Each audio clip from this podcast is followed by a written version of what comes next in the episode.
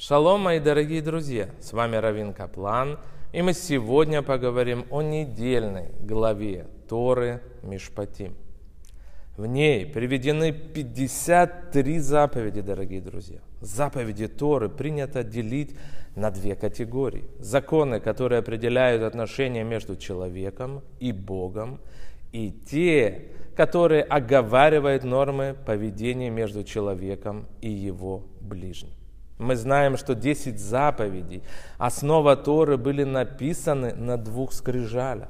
Одна содержала заповеди «Как я Бог всесильный твой, помни день субботний», а на второй были начертаны законы вроде «Не убей и не укради». Но две категории этих законов глубоко связаны между собой. В Кабале сказано, что божественное указание «Я Бог всесильный твой», да не будет у тебя иных богов, кроме меня. Шмот 22.3. Сущность всех 613 заповедей и запретов Тора. С другой стороны, в Талмуде приводится знаменитая история о мудреце Гилеле, который один нееврей, собираясь принять иудаизм, спросил его, когда или можно ли выразить сущность Торы за то время, пока тот сможет устоять на одной ноге. Гилель ответил, ответил, что не желаешь, то, что не желаешь себе, не делай ближним. Об этом вся Тора, остальное лишь комментарий. Шаббат 31а. Между гражданскими законами и так называемыми религиозными в конечном счете большой разницы нет.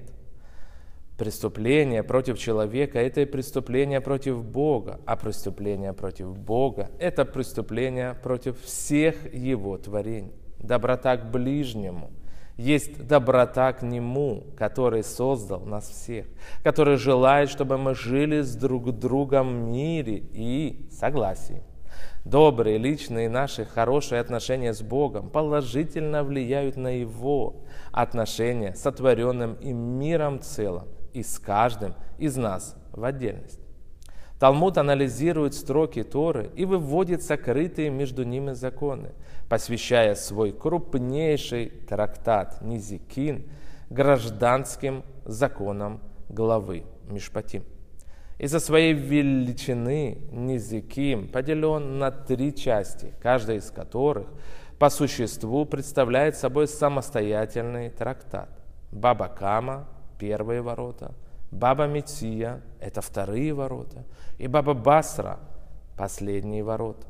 Каждые ворота – это разные категории гражданского закона. Вместе они, дорогие друзья, определяют движение человечества к более мирному – и гармоничному существованию.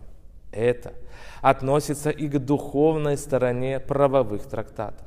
Каждые ворота представляют собой разные стадии нашего внутреннего развития по мере созревания душ для полной реализации нашего потенциала.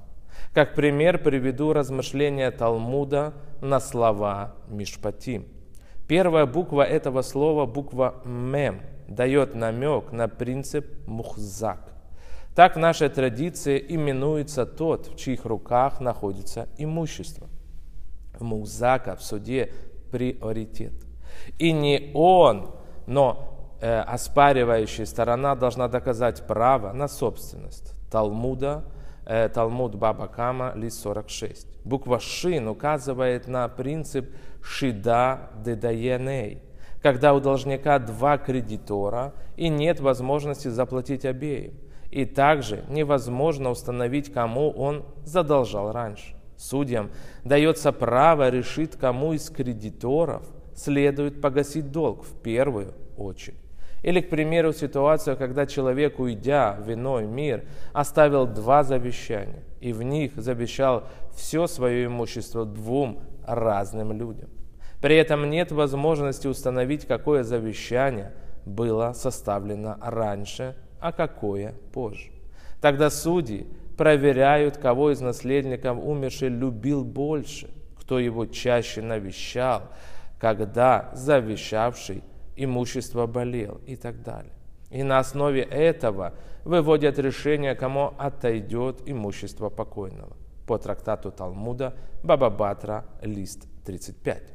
Часто судьи стараются подвести истца и ответчика к компромиссу. На это намекает буква «пей» – компромисс на иврите, на иврите «пшара».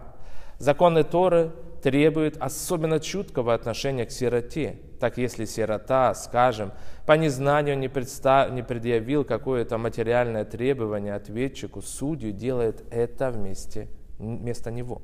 Буква Тет намекает на принцип «таанейну лият мей», согласно которому судьи от имени сироты могут требовать то, что сам он потребовать для себя не в состоянии. О возможности раздела спорной собственности между судящими сторонами говорит принцип «ияхальку» – разделять. На него указывает буква «ют». Бывает, что у судей нет никакой возможности определить, кому должна принадлежать спорная вещь.